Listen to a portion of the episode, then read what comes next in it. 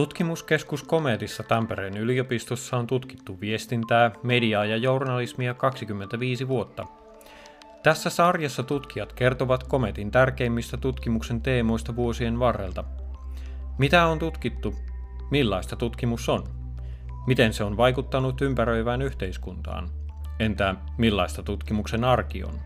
Miltä se kuulostaa? Nimeni on Jaakko Suorsa. Tervetuloa Kometan jäljille että et mitä kaikkea täällä sanotaan, että et, tajuutko kuinka mahtavaa tämä on, että ihmiset haluaa jakaa nämä niiden näkemykset. Ja sitten siinä on myöskin sellaista vähän niin kuin joukko niin kuin hysteriaa tai psykoosia. Tekee tutkimusta. Mä oon niin kiinni maailmassa kuin olla ja osa. Sen takia mä rakastan sitä työtä. Tervetuloa takaisin Kometan jäljelle. Uskon kun näen, sanotaan. Yksi kuva kertoo enemmän kuin tuhat sanaa, kuuluu toinen lausahdus. Ota silmä käteen ja no niin. Kuvallisuus ja visuaalisuus ovat ohjelmamme aihe tällä kertaa. Ja uskokaa tai älkää, kuvan tutkimus on suhteellisen tuore tutkimussalat komedissa. Niin visuaalinen olento kuin ihminen on, ja kuinka todistusvoimainen kuva onkin. Kaikessa paradoksaalisuudessaan valitsin vieraikseni journalistisen kuvan tutkijan ja meemien tutkijan. Miellän journalistisen kuvan lähtökohtaisesti totuudenmukaiseksi ja objektiiviseksi, jopa neutraaliksi, kun taas meemit ovat koostettuja, usein ilakoivia ja intuitiivisesti paljon näkökulmittuneempia. Mutta kun onhan se journalistinenkin kuva aina otettu jostain näkökulmasta – Vanha kunnon objektiivisuuden ongelma, tiemme kohtaavat jälleen. Mihinkähän johtopäätökseen vieraamme pääsevätkään? Saara Särmä on tutkinut kansainvälisen politiikan väitöskirjassaan pilakuvien ja meemien maailmaa, jossa hän käytti kuvataiteellista kollaasimenetelmää. Hänen käsialansa on myös All Mail Panel Tumblr-sivusto, jossa ironisesti onnitellaan kaikkia paneelikeskusteluja, joissa on onnistuttu keräämään pelkkiä miehiä keskustelemaan milloin mistäkin, kuten vaikkapa raskaana olemisesta. David Hasselhoff approves. Jenni Mäenpää on väitellyt kuvajournalismin ammattikäytännöistä ja hänen tutkimuksissaan objektiivisuus on ollut läpileikkaava teema – hänen mukaansa objektiivisuus elää journalismin käytännöissä ja kuvajournalismin ammattilaiset itse ajattelevat kuvan totuudenmukaiseksi, informatiiviseksi ja dokumentaariseksi. Mäenpää sanoo jumahtaneensa objektiivisuuden tutkimiseen. Nalkkin jäit. Jaksomme alkajaisiksi Saara Särmä pohtii objektiivisuutta ja Jenni Mäenpää jatkaa. Ai niin, ja Äänielementtimme on tulostin.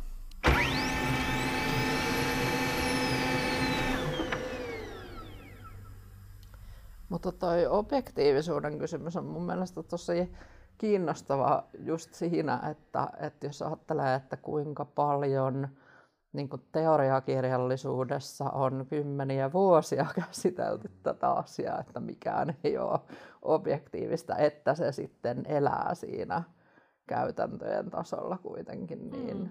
vahvasti, niin se on jotenkin mun mielestä vähän hämmentävää ehkä.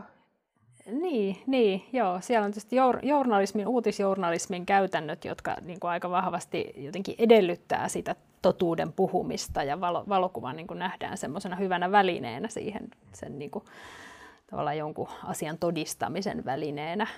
Ja sitten sit on myös niin kuin valokuvasta itsessään, kun valo, valo on valon piirtämä jälki, voidaan ajatella tämä tällainen jälkiteoria tästä valokuvasta, niin, niin sieltä, sieltä suunnasta myös tulee sitä jotenkin sitä vahvistusta sille, että valokuva on jotenkin totuudenmukainen. Ja sitten kun yhdistetään se valokuva ja journalismi, niin sittenhän se, on, niin se, se objektiivisuus tulee tosi vahvasti. Kyllä, vähän niin jopa sisäsyntyisesti. Öö, miten te sitten ylipäänsä käsitätte kuvan ja kuvallisuuden? Joo, toi, toi onkin aika vaikea kysymys. Niin. Niin, en mä, en mä ehkä mieti koskaan itse asiassa jotenkin sitä niin kuin, jotenkin sen kuvan olemusta tai niin kuin itsessään, mutta sitten ehkä just sitä mikä liittyy tuohon objektiivisuuteenkin, niin kuin kuvan, erilaisten kuvien poliittisuutta ja sitä, miten ne sitten, miten ne, millaista todellisuutta ne tuottaa ja miten. Ja meemeissä tietysti vielä sit, sitä, että miten sen huumorin keinoin, mitä sillä tehdään. Niin, mä omassa tutkimuksessa just ehkä tätä valo, nimenomaan valokuvaa pyöritellyt ja just sitä, että mikä on valokuva, mikä se oikeastaan niin kuin perimmäisesti on. Ja sitähän on valokuvateoriassa paljon, niin kuin, se on ollut vähän semmoinen vedenjakaja, että miksi, että siitä ollaan kai oltu aika yksimielisiä, että valokuvat on jotenkin totuudenmukaisia tai todistusvoimaisia, mutta, mutta se, että miksi näin on, niin siitä ollaan oltu erimielisiä. Ja siellä on näitä teoreetikkoja, jotka on sitä mieltä, että, että kuva on tämmöinen kohteensa, kohteesta piirtynyt jälki, jos valonsäteet on heijastunut sieltä kohteesta sinne kameran valoherkälle filmille tai kennolle, ja se on aikaan saanut sen kuvan, jolloin, jolloin valokuva ei voi esittää mitään muuta kuin sen, mitä siellä kameran edessä on joskus ollut, ja, ja näin ollen se on niin kuin olemuksellisesti jotenkin tämmöinen tämmöinen tota, autenttinen tai, tai miten sen sanoisi. Ja sitten on toinen, toinen puoli, puoli niin kuin porukasta teoreetikoista, jotka on sitä mieltä, että no, tämä on ihan höpöhöpöä, että tämä on, niin kuin, on vain tämmöistä ideologista kamppailua tämä totuuden ehtojen ympärillä, että me voidaan kuvilla todistaa ihan mitä me halutaan ja kuvia voidaan valjastaa erilaisiin käyttötarkoituksiin, että, että tota, tämmöiset kaksi jotenkin tämmöistä ristiin vetävää ajattelutapaa siellä, siellä teorian sisällä on. Ja mä oon vaan niin näitä sitten tarkastellut omassa tutkimuksessani, että miten nämä, miten nämä näkyy nyt sitten vaikka ammattilaisten puheessa. Kyllä. Kyllä. Mulle heti ensimmäisenä tulee mieleen, että sehän voi, kuvan voi va- aina, aina lavastaa. Vähän niin kuin ottaa asioita pois sieltä ja tuoda sinne ihan samalla lailla. Ja, ja tota, tulin sitten pohtineeksi, että että pitäisikö enemmänkin, enemmänkin puhua rehellisyydestä kuin just niin kuin objektiivisuudesta, että kuva on, mitä se väittääkin olevansa. Mitä olette mieltä? Rehellisyys on hyvä, hyvä sana, tai vaikka, ja sitten luottamus on yksi, yksi toinen termi, mitä on käytetty, että, että tota, Joo, ne on, ne on ihan hyviä vaihtoehtoja sille, että ehkä, ehkä niin kuin on hyvin vaikea määritellä jotenkin olemuksellisesti sitä valokuvaa. Se, niin kuin, se karkaa sellaisia määritelmiä, tiukkoja lokeroita, mihin yritetään sitä laittaa. Loistavaa. Taas, taas tuota määritelmää pakenevia käsitteitä. No entäs sitten niin meemi? Voiko meemi, meemi tai tällainen rakennettu kuva olla objektiivinen?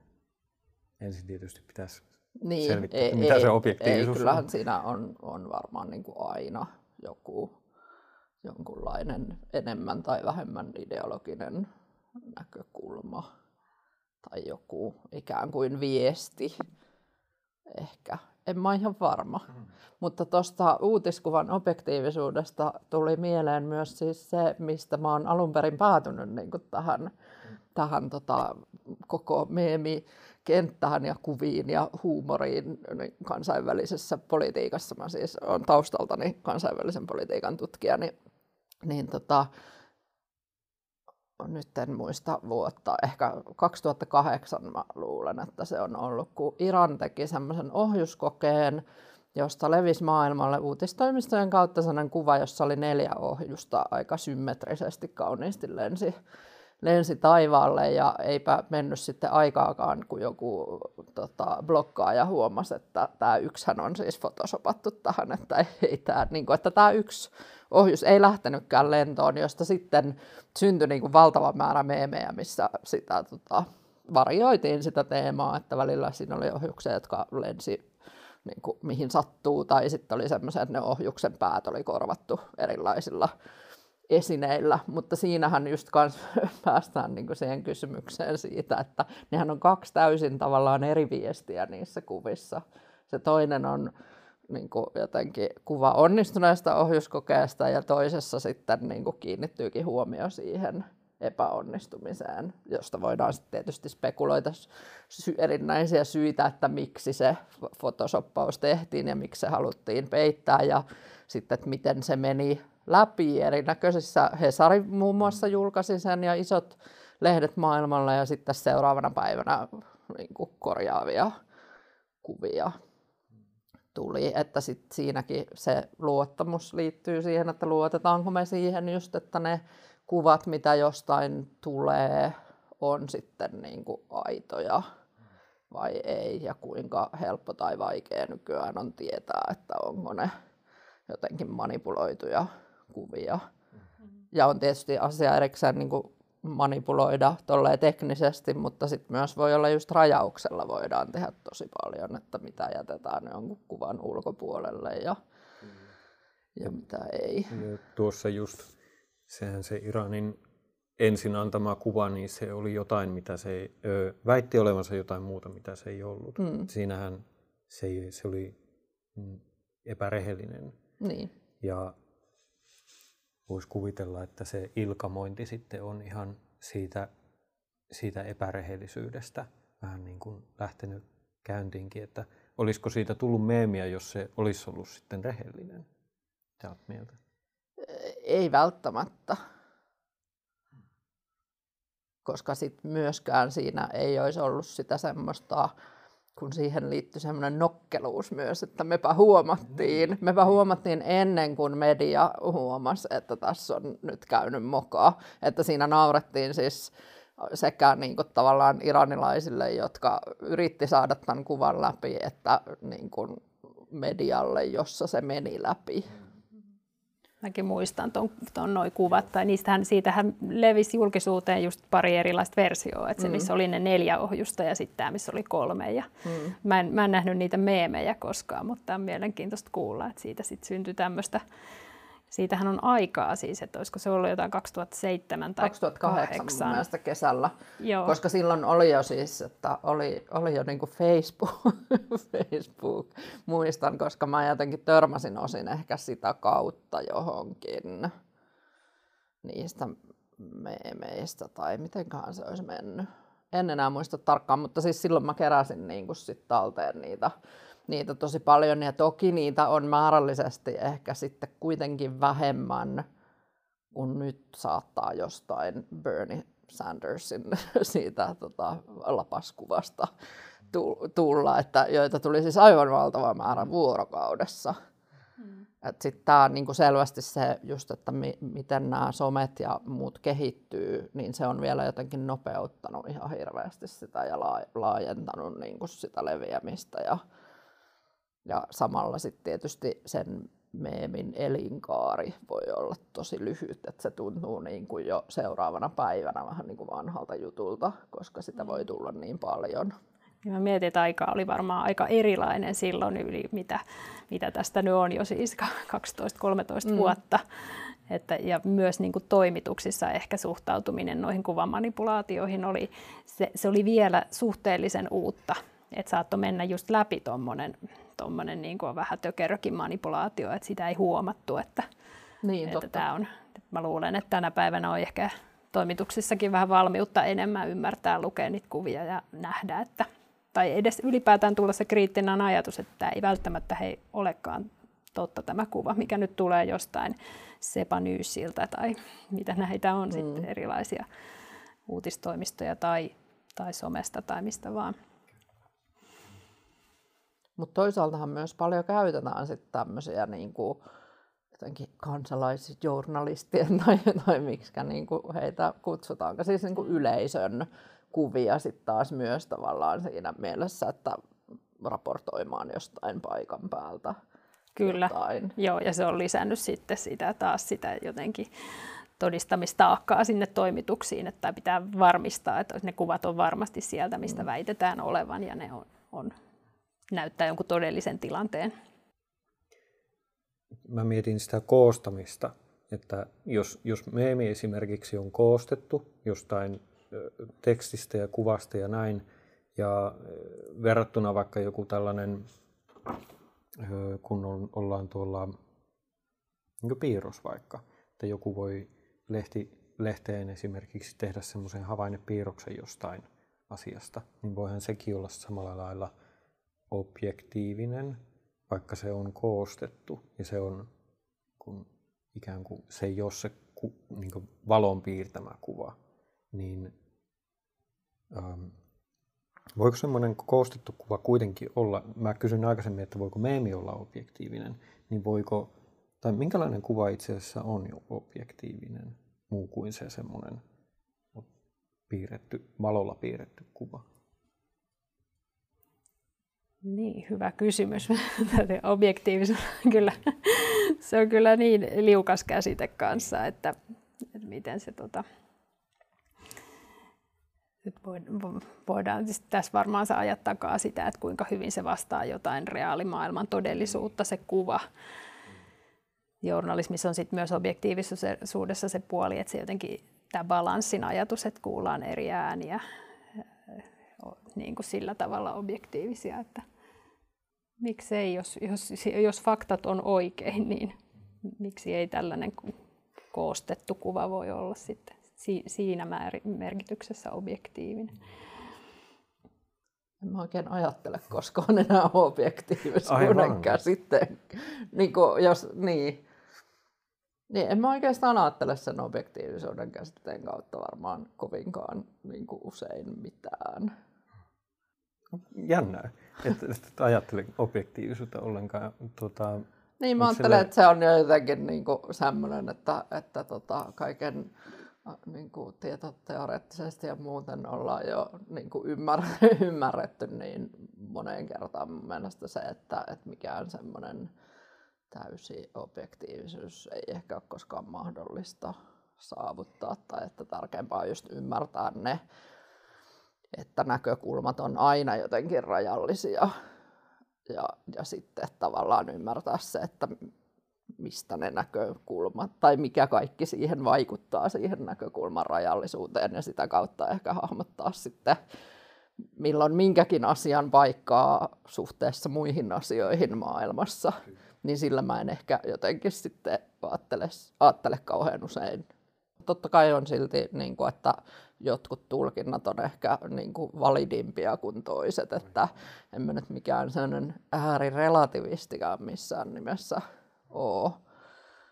Enkä tiedä siis onko kukaan, että erinäisissä keskusteluissa tietysti niin kuin luodaan tämmöinen hahmo, että joku voisi olla äärirelativisti, mutta en mä oikein usko, että kukaan niin kuin on sitä. Ja tuo on ihan totta, mitä sanoit, että, että niin kuin ajatus siitä, että jotenkin voitaisiin representoida todellisuutta jotenkin niin kuin yksi yhteen, että kuva voisi jotenkin tai teksti voisi olla olla jotenkin objektiivista, niin kyllähän se on hylätty niin kuin tutkimuksessa ja, ja myös tuolla ammattikentällä jo kau, kauan kauan sitten. Ja niin kuin se toimituksissakin hyvin ymmärretään kyllä, että, että tässä on niin kuin paljon subjektiivista ja tämmöistä näkökulman valintaa ja kaikki se toimituksen työ, mitä tehdään, niin on täynnä, täynnä valintoja. Mutta siitä huolimatta siellä niin kuin siihen valokuvaan yhdistyy kuitenkin sitten se semmoinen, että no mutta kuvaa ei saa manipuloida, sille ei saa tehdä, siinä on hirveän tiukat säännöt, mitä sille saa tehdä, ja, ja siinä niin pyritään vaalimaan kuitenkin jotakin sellaista aitoa siitä kuvasta. Et se on niin kuin... Voisiko se olla sellainen pyrkimys sinne, siihen suuntaan, vaikkakin siinä aina jotenkin epäonnistuu? Näin, näinhän, näinhän se on, joo. joo. Kyllä, ja sehän ehkä on ollut se valokuvan niin kuin ensimmäinen käyttötarkoitus, jotenkin dokumentaarisuus, dokumentointi, historian tallentaminen, vaikka nämä maailmansodat ja, ja tämmöiset. Ja sitten no ihan, ihan alussa myös niin kuin tieteellisten löytöjen tekeminen kuvista, että voitiin havainnoida, että miten lintu lentää tai luoti lentää ilmassa, mitä ei ihmissilmä pystynyt näkemään, niin saatiin selville valokuvien avulla.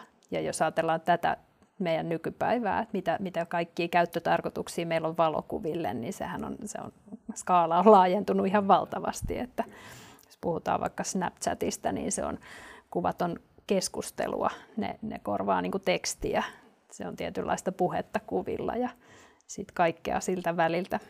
Ja, ja tosi monissa näissä uudemmissa kuvan käyttötarkoituksilla, niin niissä tällä niin kuin realismilla tai dokumentaarisuudella ei ole oikeastaan kauheasti merkitystä, että se ei ole, se ei ole enää relevantti käsite siellä. Ja toisaalta just se kuvien määrä on, niin kun, kun rupes ite, niin kun rupesin ihan miettimään itse, että, että tuossa vuosituhannen taitteessa vielä, kun kuvattiin siis jotain vaikka bilekuvia filmikameralla ja sitten niitä oli niin kuin 24, että jos oikein oli hurjana, niin saattoi yhtenä iltana koko rullan kuvata ja sitten niitä jotenkin aina kehitettiin ja sitten niitä sillä jaettiin niitä negoja ympäriinsä, että kaverit kehitti niitä samoja kuvia ja ja muuta. Ja nyt sitten kun katsoo puhelinta ja siellä on tuhansia ja tuhansia kuvia viimeisten vuosien varrelta, joista ei kuitenkaan varmaan siis jää niin kuin mitään. Ne jossain vaiheessa katoaa jonnekin. Mm. Ei ole muistettu tallentaa, niin. varmuuskopioida eikä tallentaa mihinkään muualle niin. ja arkistoida ja niin edelleen. Että jotenkin ihan omaakin suhde niin kuin, kuviin on muuttunut tosi radikaalisti 20 vuoden aikana. Ja sitten toisaalta on paljon sitä, että niin kuin sit niitä otetaan niin kuin jotenkin, mitä, mitä paljon, tietysti, mistä käydään kriittistä keskusteluakin, että ei eletä hetkessä, vaan niin kuin joka hetki pitää jotenkin tallentaa, että no nyt ei pääse tietysti mihinkä keikoillekaan, mutta ju, just se semmoinen, että pitää sitten ottaa niitä huonojakin kuvia sieltä, että jotenkin muistaa olleensa jossain. Niin. Ja jopa niin kuin tämä some, somepäivittäminen aiheuttaa sen, että pitää niin kuin jotenkin järjestää sellaisia tilanteita, mistä saa hyviä kuvia, että tavallaan se alkaa jo kääntyä niin kuin toisinpäin, että me ei enää dokumentoida, vaan me eletään sen kuvan ehdoilla niin, että me niin kuin tehdään tilanteita, josta saa hyviä päivityksiä. Niin, ja varsinkin jos sillä jotenkin yrittää tehdä elantoa sillä hommalla, niin, mutta, mutta myös niin kuin tietysti muut. Kieltämättä myös varmaan nämä sosiaalisen median yhtiöt vähän niin kuin ajaakin ihmisiä siihen suuntaan, että, että, että ö, voisin kuvitella, että just se semmoinen tykkäämistoiminto jotenkin ajaa ihmisiä tekemään sellaisia kuvia, joista saa tykkäyksiä mm. paljon. Ilman muuta, joo. joo.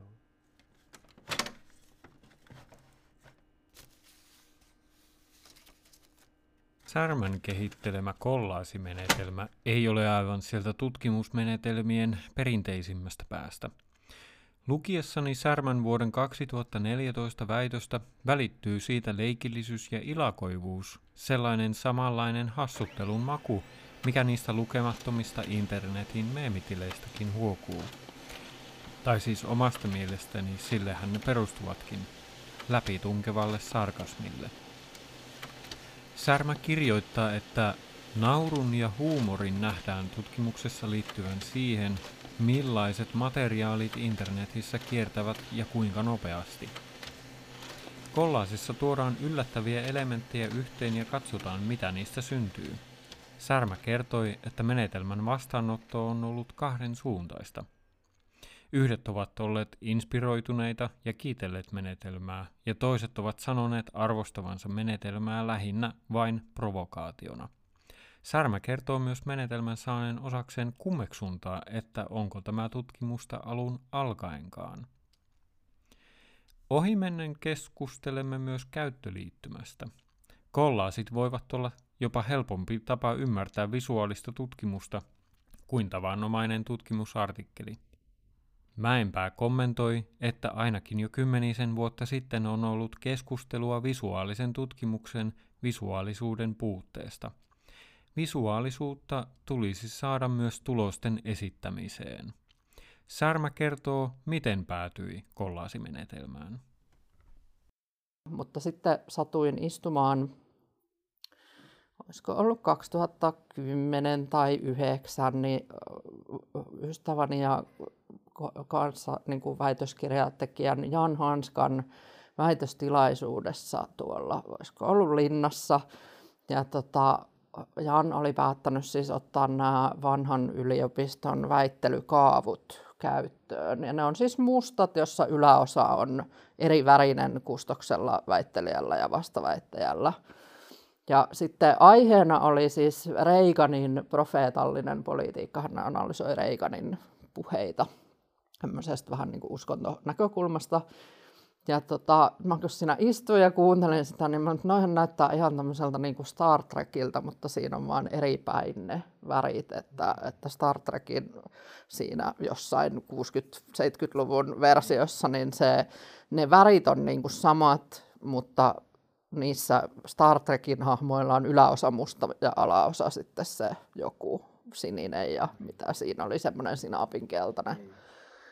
Ja sitten mä olin, että tähän jotenkin tästä pitää nyt tehdä joku taideteos. Ja, ja, ja tota, sitten mä otin siellä kuvia ja, ja sitten hänellä ei ollut karonkaa silloin heti.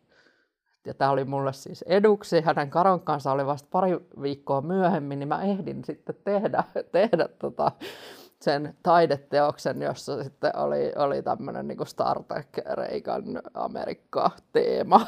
teema. Sen kollaasin siis, tein siitä. Ja siitä se sitten lähti, että mä rupesin tekemään myös muille, jotka sitten kavereita, jotka väitteli, niin, niin vaan sillä, että käytin jotain niin kuin avainsanoja heidän väitöskirjoista ja tein nettihaku, Google-kuvahakuja ja sitten, että mitä sieltä tuli kuvia, niin sitten tota, tein siitä aina kollaasin ja tein tämmöisiä lahjoja, lahjoja sarjan ja samaan aikaan sitten mietin, että mulla on tämä kuva-aineisto ja näitä meemikuvia ja muita liittyen siihen Iraniin ja Pohjois-Korean ydinasevarusteluun, että, että mä haluaisin kyllä niin kuin tehdä, tehdä niistä, mutta se vei sit aika kauan vielä ennen kuin mä jotenkin uskalsin ryhtyä siihen, koska tietysti ei ole tapana tehdä taiteellista työtä juurikaan niin kuin näillä vakavilla tota, tutkimusaloilla, mutta, mutta sitten sit mä vaan tein. Ja, ja sitten se niin kuin toimi semmoisena, se on vähän niin kuin semmoinen, niin kuin, se myös samalla ruokkii sitä ajattelua, kun pyörittelee niitä kuvia ja katsoo, että miten nämä niin kuin just leikkii niiden kanssa, että mitä, mitä kaikkea. Et se niin kuin perustuu vähän sellaiseen liiotteluun ja, ja just niihin yllättäviin, tuo, yllättävien elementtien yhteen tuomiseen, että mitä siitä sitten syntyy. Ja toki siis samaan aikaan on ollut yhteiskuntatieteissä käynnissä semmoinen niin taideperustaisen taideperustaisen menetelmien niin kuin tuleminen, että on, on runoutta ja on performanssia ja teatteria yhdistetty ja, ja kaiken näköistä, että sille aika oli tietyllä tavalla myös vähän niin kuin otollinen sille, mutta toki jos tekisin uudestaan sitä, sitä väitöskirjaa, niin olisin varmaan vähän syvällisemmin vielä sit mennyt siihen niin kuin taideperustaisen menetelmien kenttään, mutta se, koska se oli joskus saatava valmiiksi, niin sitten se oli niin kuin sellainen siinä kohtaa. Usein, usein valmis on parempi niin. kuin täydellinen. Joo. Miltä Jenni kuulostaa sun korviin tällainen kollaasitutkimus? Se kuulostaa tosi hienolta. Mä pääsin osalliseksi, tota, Saara piti täällä Kometissa meille tässä milloin se oli viime toissa syksynä, viime sy- ei, No mitä kevään. näitä vuosia nyt on? Vuosi sitten, niin, niin. tämmöisen kollaasityöpajan. Joo. Mm. Päästiin tota, itse omaan tutkimusaiheeseemme niin kuin liimaamaan ja leikkaamaan, vähän kokeilemaan tätä menetelmää. Et se, se vaatii vähän semmoista heittäytymistä, että jotenkin siitä semmoisesta niin asiapitoisesta tutkijan roolista niin kuin irrottautumista ja jotenkin semmoista niin kuin just tämmöistä leikittelevää otetta. Mikä Oliko huom... se vaikeaa? No, oli se vaikeaa, joo. Et, et sitä varmaan pitäisi jatkaa vähän pidempään, mm. niin kuin, että pääsisi irrottautumaan ihan täysin ja jotenkin sille ei mietti sitä, että mitä muut ajattelee tästä ja onko tässä nyt riittävästi asiaa ja onko tämä niin jotenkin pätevä. Että jotenkin ihan, ihan sillain päästämään irti. Ja eikö, eikö luovuus, siis jos tutkijahan, tutkijahan täytyy olla älykäs ensinnäkin ja viisas ja näin, niin eikö luovuus ole aika tota, iso osa sitä älykkyyttä?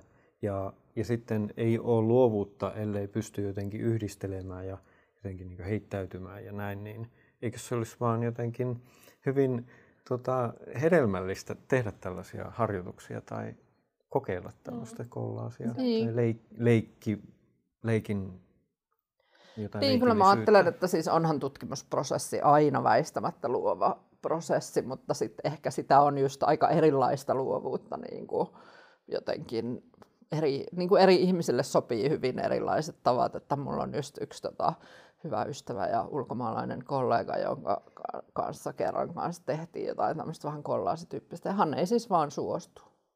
Minä, ja hän on siis todella niin kuin hyvä siinä, mitä hän tekee ja niin kuin lahjakas tutkija mutta joku semmoinen vakavasti otettavuuden ja leikillisyyden raja on, mitä hän ei suostu ylittämään. Ja, tai kerran saatiin siis porukalla hänet vähän tekemään, mutta hän heitti sen roskiin välittömästi sen jälkeen, että me ei vaan niin kuin, liian pitkään katsota tai ettei se jää niin kuin, mihinkään olemaan se lopputuotos, että hänelle jotenkin se oli niin silleen, niin kuin, että, että se, se, mitä jää jälkeen, niin pitää olla sitten jotenkin vakavaa ja hiottua. Mä, mä haistan tuossa meemipotentiaalia tässä niin. henkilössä. niin voi olla, joo. Mä luulen, että meillä monilla tutkijoilla on aika kova tämmöinen rima ja itsekritiikki ja jotenkin semmoinen niin kuin ajatus siitä, mitä pitäisi olla tai joku semmoinen, että mutta, mutta musta tuommoinen niin kollaasimenetelmä voi hyvin haastaa kyllä semmoiseen niin out of the box ajatteluun, että, että me voidaan niin kuin helposti olla luovia joidenkin tiettyjen raamien sisäpuolella, mutta sitten jos pitäisi vielä katsoa niin kuin sieltä laatikon ulkopuolelta vähän jotain ihan erilaista näkökulmaa, niin sinne me ei usein uskalletakaan lähteä. Tota, ähm, joo. Siirrytään vähän toiseen suuntaan. Tuota, visuaalisuutta on täällä Tampereen yliopistossa tutkittu vuodesta 2008, tai ainakin silloin professori Janni Seppänen aloitti professorina, eikö näin ollut? Kyllä, mun mielestä vakinaistettiin silloin, että olisikohan se ollut määräaikaisena jo aikaisemmin, mutta silloin vakinaistettiin, että silloin jotenkin tämä visuaalinen journalismi ja tämä kuvatutkimus Tampereella sai, niin kuin, sai jotenkin vakiintuneemman aseman. Kyllä. Ja oliko niin, että kuvajournalismin maisteriohjelma aloitettiin vuonna 2004? Joo, tai visuaalisen journalismin maisteriohjelman nimellä se kulki. itse olin siinä eka, ekassa porukassa silloin mukana. Kyllä, kyllä. Tota, mun omiin korviin ja mun tajuntaan tämä visuaalisuus tuntuu jotenkin hyvin elimelliseltä ja semmoiselta olennaiselta kuvalta, ö, olennaiselta osalta, osalta ö, tällaisessa mediatutkimuksessa ja, ja näin. Ja, mutta, mutta miten, miten sitten itse koette, että onko tämä kometin haara sitten aika tuore? Eikö tämä ole aika tuore, tuore tuota, haara tämä visuaalisuuden tutkimus? Kyllä se on, on ja tota, on jotenkin niin kuin kansainvälisestikin niin kuin visuaalisen, visuaalisuuden tutkimus aika nuorta verrattuna sitten vaikka mediatutkimukseen, niin kuin mediatekstien tutkimukseen esimerkiksi, niin, niin kyllähän näitä, nyt, nyt on niin kuin, löytyy jo konferensseistakin ryhmiä, missä, missä keskitytään siihen visuaalisuuteen, mutta silloin kun mä aloitin 2007, niin mä olin sitten jossain journalismiryhmissä edustamassa sitä kuvajournalismia, mutta ei ollut mitään omia tämmöisiä porukoita, että kyllä se oli silloin vielä aika jotenkin yksinäistä. Niin. Nyt. Joo, ja ihan sama kehitys on niin kuin kansainvälisen politiikan tieteen alalla, jossa no se on ehkä semmoisen 20 vuotta, niin kuin, kun estetiikka ja visuaalisuus ja tällaiset kysymykset on tullut ja vasta ihan sit viime vuosina jotenkin niin kuin, spesifimmin vaikka niin kuin visuaalinen turvallisuustutkimus tai joku tämmöinen, että, että tota, nyt se alkaa olla myös semmoinen, että sitä niin kuin massaa on, on jo paljon, mutta tota, saman, hyvin samantyyppinen. Nämä on varmaan aina vähän niin kuin yhteiskuntatieteessä kulkee vähän samaa tahtia ikään kuin ne käänteet tai mm miksi niitä mä en kauheasti yritän välttää käännesanan käyttöä, koska, koska musta ei, ei tapahdu niin kuin varsinaisia käänteitä, mutta että tämmöiset ehkä avaukset tulee niin kuin samaa tahtia eri aloilla. Kyllä joo, kyllä tota, visuaalisen, visuaalisen kulttuurin tutkimustahan jotenkin hahmoteltu semmoisena, että se niin kuin tuolta elokuvan tutkimuksesta, elokuva- ja valokuvan tutkimuksesta lähti leviää joskus 50-60-luvuilla niin kuin muille yhteiskuntatieteiden aloille. Et kaikki sitten, sit sitä visuaalisuutta haluttiin jotenkin ottaa paremmin haltuun monilla eri tieteen aloilla. Ja sitten toisaalta niin, vähän molempiin suuntiin ehkä tietysti niin kuin yhteiskuntatieteet kiinnostu, kiinnostu tota, visuaalisuudesta ja sitten myös täällä taiteiden tutkimuksen puolella kiinnostuttiin niin kuin yhteiskunnallisemmin siitä, katsomaan sitä perinteistä tutkimusalaa. Mun mulle se vaikuttaa jotenkin äh, hassulta, hassulta että se, se on, onkin jotenkin niin tuore ja niin vasta havahduttu sellaiseen, tuota, että visuaalisuudella on merkitystä. Miten ihmeessä se onkin näin, näin että onko sen niin merkitystä ymmärretty vai miksi se on sitten ollut jotenkin niin, ei niin tärkeää? Sen mä ainakin tiedän niin kuin journalismin puolelta, että, että niin kuin kuvilla oli jotenkin kauhean kivikkoinen tie päästä osaksi niin kuin vakavasti otettavaa journalismia, että toimitukset on ollut hyvin tekstivetosia, että kaikki nämä niin kuin päällikkötason toimittajat on ollut niin kuin tekstin tuottamisen ammattilaisia ja, ja kuviin suhtauduttiin aluksi jotenkin tämmöisinä, niin kuin, niitä käytettiin niin kuin koristeina ja kuvituu tämmöisinä sensaatiohakusina ja mainoksissa ja näin, mutta se, että, että uutisia olisi jotenkin kuvitettu, niin se tuli sitten vähän myöhemmin, että 30-50-luvusta puhutaan niin kuin tämmöisenä kuvajournalismin kulta-aikana, jolloin sitä alettiin ymmärtämään, että hei, että kuvathan voi todellakin niin kuin kertoa uutisia. Niin en tiedä, olisiko tutkimuksen puolella jotenkin myös sama tämä tämmöinen tekstivetosuus, joka olisi estänyt sitä, että kuvat otettaisiin niin vakavasti tai kuvallisuus, visuaalisuus. Ja, ja senkin takia mä ihmettelen sitä, että miten kun kuva, kuva on mun ymmärtääkseni hyvin todistusvoimainen ja, ja vaikuttava ihmisen, niin kuin, jos, jos halutaan vaiku, vakuuttaa joku ihminen jostain, niin, niin näyttämällä hänelle, niin se on paljon jotenkin voimakkaampaa kuin, no kertominenkin on, voi olla hyvin vakuuttavaa, mutta niin sanonta kuuluu, että uskon kun näin. Kyllä, näkemisellä ja tietämisellä on pitkä historiallinenkin yhteys. En tiedä, onko se sitten yhdistetty kuitenkin enemmän tämmöiseen niin kuin aistisuuteen jotenkin järjen, järjen mm, vastakohtana, että se tieteellinen tieto on ollut niin kuin tekstivetosta ja se, se on edustanut sitä järkeä ja kuvat sitten jotenkin tällaista aistimellisuutta. En tiedä, voisiko tämmöistä jotenkin niin. jakoa tehdä. Niin samaan aikaanhan on kuitenkin sitten myös niin kuin, yhteiskuntatieteessä tullut siis kaikenlainen tunne- ja affektitutkimus vähän niin kuin ehkä käsi kädessä tämän kanssa tai yhdessä ja erikseen niin kuin kuvan tutkimuksen kanssa, että, että siinä voi olla kyllä niin kuin, pidän ihan uskottavana niin kuin tavallaan tota ajatusta, että, että just se tekstivetoisuuden ja järjen niin kuin niputtaminen on varmaan ollut siellä hyvin pitkään taustalla. No entäs sitten, miten, miten, tota, miten tämä, vaikka tämä nyt onkin kohtuullisen tuore, tuore tutkimuksen haara, tämä visuaalisuuden tutkimus, niin miten tässä komeatan aikana tämä kuvallisuuden tutkimus on muuttunut teidän näkökulmasta?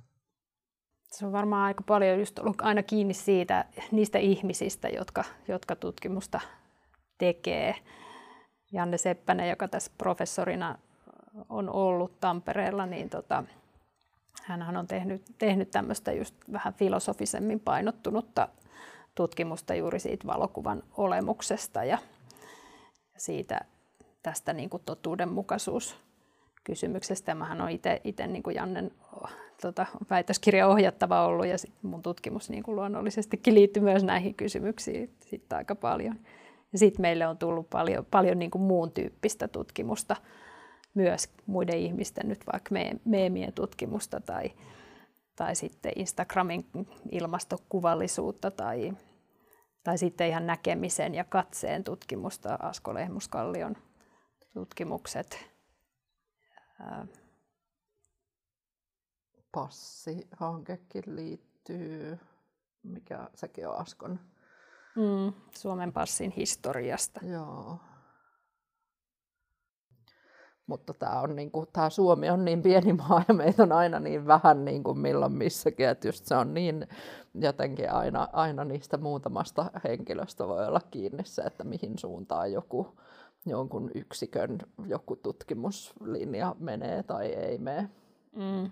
Mikä tutkimus sattuu saamaan rahoitusta ja niin, niin, niin ja tämähän on tietysti just tämä tota, nauratti alkuvuodesta, kun toi, olikohan se Jussi Pullinen Hesarin kolumnissa kaipas kovasti, että miksei vallan tutkijat tutki meemejä, niin sitten mä siinä itsekseni olin jotenkin huvittuneena, että niin kyllähän näitä on yritetty tutkia, mutta nyt on vasta rahaa. Että siis minäkin hain sitä niin kuin 2015 alkaen joka vuosi monesta eri paikasta sitä rahoitusta, kunnes pääsin 2019 syyskuussa aloittamaan. Ja toki nyt sillä mietiskelin siinä samalla sitä, sitä vähän, mutta että, että tota, niin kun, kyllähän sitä paljon kaikkea tutkittaisiin, jos olisi loputon määrä aina niitä resursseja, millä tutkia. Jenni, sä aikaisemmin sanoit, että tämä vai olikohan se meidän taustahaastattelussa, että tunsit itsesi jopa vähän yksinäiseksi tässä kuvallisu- kuvallisuuden tutkimuksessa, niin ö, tutkimuksessahan on paljon kyse siitä yhteisöstä, ja mulle on, sanot, on ymmärtänyt, että kometissakin on hyvin tämmöinen yhteisöllinen fiilis, niin ö, miten sä sitten koit sen semmoisen yksinäisyyden? Niin, se liittyy varmaan just tähän, mitä mä äskenkin sanoin, että ei ollut oikein niitä muita, jotka olisi tutkinut samoja aiheita tai jotenkin, mutta kyllähän mä aina kiinnityin sit sinne journalismin tutkijoihin kuitenkin, että mä oon niin journalismin tuotantoa ja rakenteita, niistä ollut kiinnostunut, että kyllähän täältä niin kuin kometistakin on sit löytynyt paljon ihmisiä, jotka on ollut tutkinut niitä, mutta ehkä, ehkä se yksinäisyys on tullut sit siitä, että, että mulla on ollut se oma ala, niin sitten tämä visuaalisuus, johon ei ole, sitten, ei ole löytynyt sellaista. Oletko ollut uran uurtaja sitten? Oletko tuntenut sellaista? No, en mä tiedä uran uurtaja, mutta no ainakin täällä Tampereella nyt sitten varmaan niitä ensimmäisiä mm. kuvajournalismin tutkijoita, että ehkä mä joskus ajattelin, että no tässähän on hyvä sauma, tätä ei kovin moni tutki, niin kuin, mutta Podcastissamme alkaa tapahtua saturaatiota, eli jotkut vastaukset alkavat toistua tutkijoiden puheissa. Kuten aiemmiltakin vierailtani kysyin Mäenpäältä ja Särmältä, että millaisia vaikutuksia kometin kuvallisuuden tutkimuksilla on ollut. Särmä sanoo, että suomenkielisen tutkimuskirjallisuuden julkaisemisella on vaikutusta. Hän ottaa esimerkiksi professori Janne Seppäsen, joka on kirjoittanut jonkin verran suomenkielistä ehkä hieman populaarimpaa tutkimuskirjallisuutta. Yksi näistä kirjoista on Rakas mediayhteiskunta, vanha pääsykoekirjamme. Kotoista tutkimuskirjallisuutta on helpompi lähestyä kuin muunkielisiä teoksia. Särmä sanoo, että visuaalisuuden tutkimuksesta valuu käsitteistyä, ymmärrystä ja visuaalisuuden lukutaitoa muualle ympäristöön. Lisäksi Kometissa järjestetään toisen asteen opiskelijoille mediakritiikin iltapäiviä, yliopisto-opetuksesta puhumattakaan. Hmm. Vaikutukset siis tulevat siitä, kuinka tutkija on läsnä ympäröivässä yhteiskunnassa. Mäenpää jatkaa. Kyllä mä jotenkin ajattelisin, että se arvo on niin kuin siellä jotenkin sen ilmiöiden ja asioiden jotenkin selittämisessä ja käsitteellistämisessä, ymmärrettäväksi tekemisessä, että, et, et me niin tarvitaan sitä ymmärrystä kuvista ja kuvallisuudesta, niin kuin jotenkin ymmärrystä siitä, että tämä on tämmöinen historiallinen jatkumo, miten kuva on nähty eri aikoina ja miten se on alun perin ajateltu jotenkin tällaiseksi dokumentiksi. Niin tota, tämän tyyppinen tutkimus, mitä nyt sitten vaikka Janne ja minäkin ollaan tehty, niin tämmöinen vähän, vähän filosofisesti painottunut tämmöisen valokuvan olemukseen liittyvä tutkimus, niin silloin niin kuin vaikea nähdä, että se niin kuin suoraan jotenkin vaikuttaisi nyt johonkin, mutta, mutta me tarvitaan sitä ymmärrystä just siinä, että miten me ymmärretään niin kuin tätä päivää. Että, että multakin pyydetään silloin tällöin kommentteja, niin kun tulee vaikka joku Adobe Photoshop julkaisee jonkun uuden filterin, jolla voidaan tehdä jotain nopeita uusia, uudenlaisia kuvamanipulaatioita, niin sitten kysytään, että no voiko kuvaan nyt enää luottaa. Mm-hmm. Tai, tai kun tulee tota, näitä deepfakeja, reaaliaikaista videomanipulaatiota, niin taas aktivoituu se sama kysymys, että voiko kuvaan enää luottaa. Ja silloin mun mielestä meidän tutkijoiden tehtävänä on jotenkin tuoda sitä niin kuin pidempää aikajännettä ja sitä historiallista jatkumoa niin kuin näkyväksi, että miten me voidaan ymmärtää tässä ajassa näitä uusia teknologioita ja niiden vaikutuksia. Niin siellä taustalla tarvitaan sitä jotenkin perustavanlaatuista ymmärrystä siitä valokuvasta niin kuin mediana. Niin ja sitten niin, niin, niin ja sitten toisaalta siis, että kyllähän täällä niin kun koulutetaan tulevia ammattilaisia myös, missä se niin kun yksi ikään kuin yliopiston ja tutkimuksen isoista niin kuin vaikuttavuuden niin kuin alueista tapahtuu, on siinä just, että, että, että koska me tutkitaan ja sitten me voidaan opettaa niitä ja sitten taas se ehkä sitä kautta myös jotenkin jalkautuu jonnekin toimituksiin vaikka. No, miten te sitten olette kokenut ylipäänsä tämän kometissa olemisen?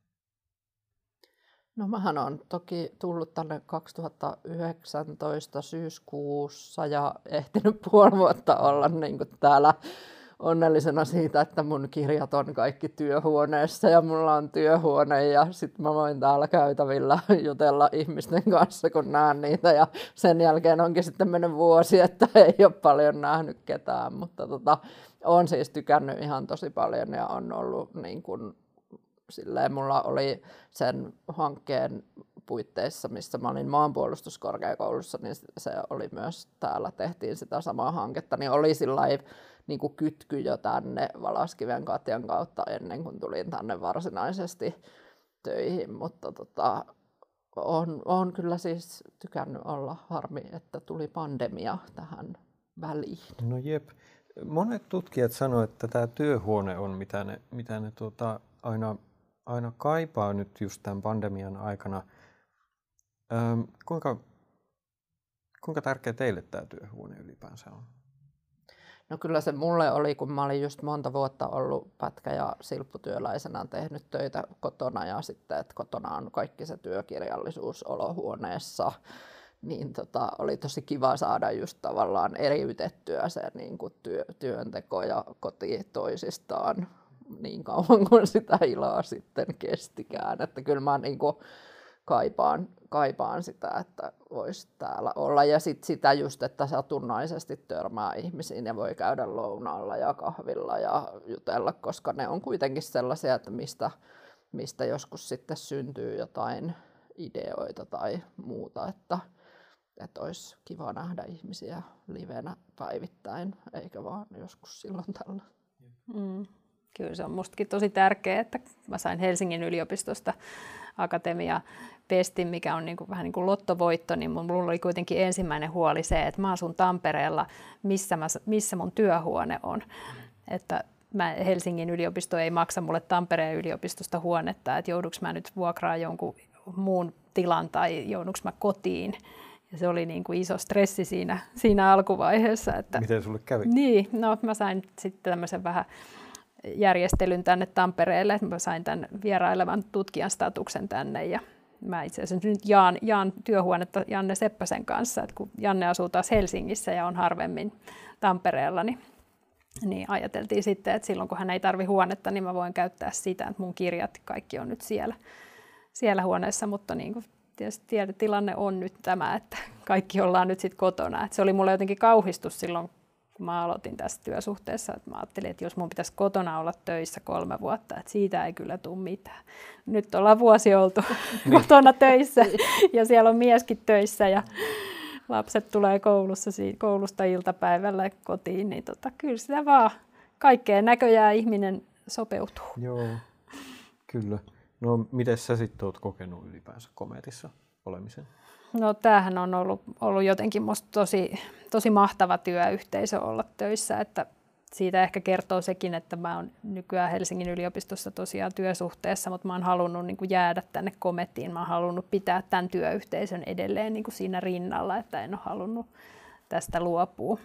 Ja silloin 2007, kun mä tässä aloitin, niin silloinhan täällä oli tosi, vielä Pentti Raittila oli tutkimuskeskuksen johtajana ja oli jotenkin tosi semmoista yhteisöllistä meininkiä, että meillä oli paljon kaikkia niin kuin, vetäytymisiä, niitä kutsuttiin vetäytymisiksi, että me mentiin vaikka johonkin avantosaunalle tai oli jotain tämmöisiä päiviä, missä tuolla Sorin sirkuksella joku sirkuspäivä tai Oi, äh, milloin, milloin mitäkin, tai len- käytiin yhdessä kävelyllä pihalla ja ka- kaikkea tämmöistä ja tutkimushankeideointia tehtiin yhdessä ja sitten oli tämmöinen torstai-kahviperinne, että keiteltiin aina vuorotelle joku varastosta kahvilistasta vuoron ja sitten sinne myös jopa leivottiin jopa niinkin paljon, että rima nousi välillä vähän korkealle, että piti, piti niin kuin toppuutella, että ei ole pakko leipoa, voi varata kahvivuoron ja ostaa kaupasta jotain, tai ei tarvi olla kahvinkaan mitään. Että Sinne Joo, siis torstai-kahvit on ehdottoman ihana perinne ja sehän nyt Zoomissa on niin kuin toi, toimiva. Toki sit kukaan ei tuo herkkuja, että pitää itse olla vastuussa eikä kukaan siis keitä sitä kahvia, mutta, mutta se on musta kiva just, että on jotain tämmöistä niin kuin epävirallista yhteistä aikaa.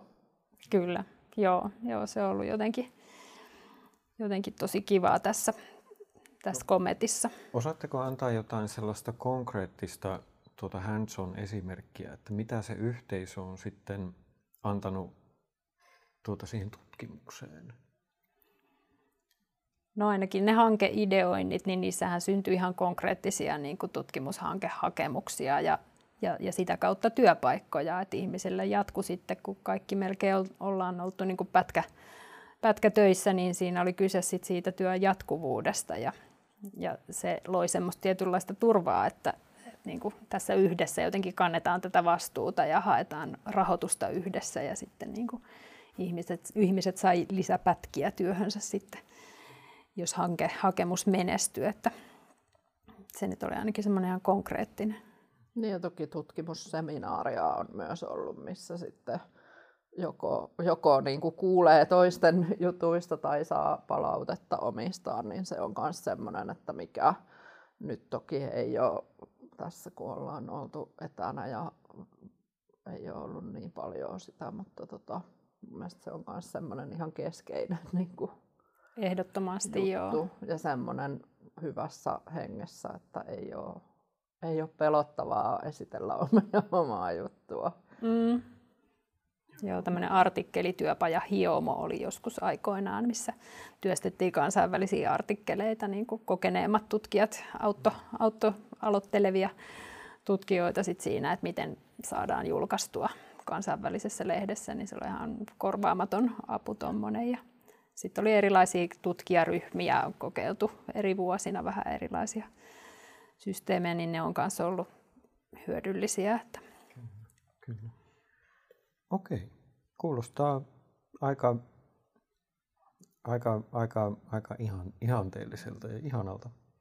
Niin kuin olen ymmärtänytkin, että Kometissa tuntuu olevan hyvin ensinnäkin tiivis yhteisö ja niin aktiivinen yhteisö ja tälleen, niin voin kuvitella, että se just ruokkii sellaista luovuutta ja, ja kun ihminen on jotenkin rento, niin hän uskaltaa ehkä jopa ajatella jotenkin, jotenkin vähän mutkien kautta ja ja kun hän keskustelee, niin hän tulee ajatelleeksi asioita sitten jotenkin eri lailla, kuin verrattuna siihen, että vaan, hän vaan yksin jotenkin mm. puurtaisi. Mm. Se on mm. aika hyvin säilynyt täällä kuitenkin, vaikka koko ajan jotenkin kiristyy nämä rakenteet ympärillä ja meiltä, meitä mitataan ja meiltä odotetaan kaikenlaista tuloksellisuutta ja tämmöistä julkaisemista kovaan tahtiin ja niin edelleen, niin, niin silti vaikka me voisi ajatella, että me täällä kaikki kilpaillaan jotenkin keskenämme samoista rahoituksista ja muista, niin silti, silti täällä on ollut aika hyvä tai tosi hyvä henki ja semmoinen rakentava, tsemppaava ilmapiiri. Okei.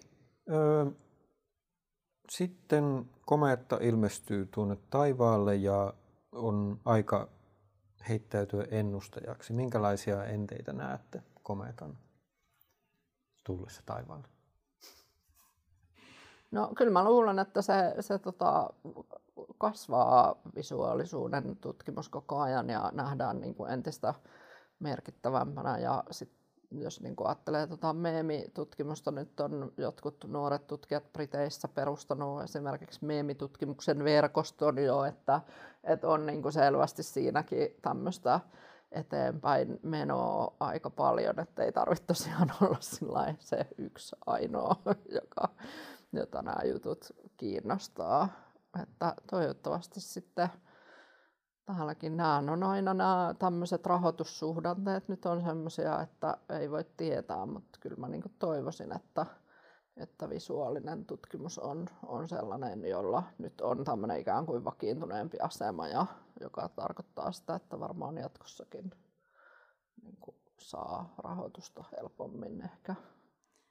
Niin kyllä mä ajattelisin, että, visuaalisuudesta on puhuttu niin kuin myös jotenkin tämän vuosituhannen tämmöisenä trendinä, että se koko ajan niin kuin se merkitys kasvaa ja me ei ehkä ymmärretäkään vielä, että kuinka, kuinka iso merkitys sillä on. Sitten sit se, että onko visuaalisuuden tutkimus joku oma tämmöinen niin kuin tutkimuksen haaransa vai pitäisikö se läpästä niin kuin kaikki, että pitäisikö se visuaalisuus vielä paremmin pystyä huomioimaan niin kuin lähes kaikessa tutkimuksessa, niin se on ehkä semmoinen, mikä, mikä saattaisi tulla kuvajournalismin osalta, niin musta tuntuu, että se on nyt ainakin täällä Tampereellahan se on niin kuin jotenkin tämmöisenä itsenäisenä linjana nyt lopetettu ja sulautettu tuohon muun journalismin opetukseen.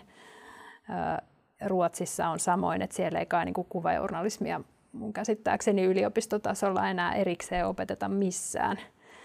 Et siellä tämmöistä kehitystä on, mutta sitten toisaalta niin kuin visuaalisuus niin kuin tämmöisenä laajempana, niin kyllä mä sen niin kuin näkisin, että se vaan kasvaa. Kuvitteellinen tulostimemme tai kopiokoneemme on nyt tulostanut kaikki tutkimusartikkelit, mitä tutkijat lukevat silmät sirillään. Onpa tulostimemme ajanut painokoneenkin virkaa, kun se on painanut kilometrikaupalla tutkimuskirjallisuutta. Hyllykilometrit vilisevät silmissä. Suomalainen metsä on tuntenut kaarnoissaan tutkijoiden paperin tarpeen. Vielä pari sanaa enteistä. Tavallisen tapaani solmin haastattelumme lopuksi ajatuksiani entistä enemmän sykkyrälle, kun yritin pohtia tällaista ajatusta. Mitä jos sen tiedä valehtelevani? Tai mitä jos sen tiedä, että maailmankuvani on vinossa?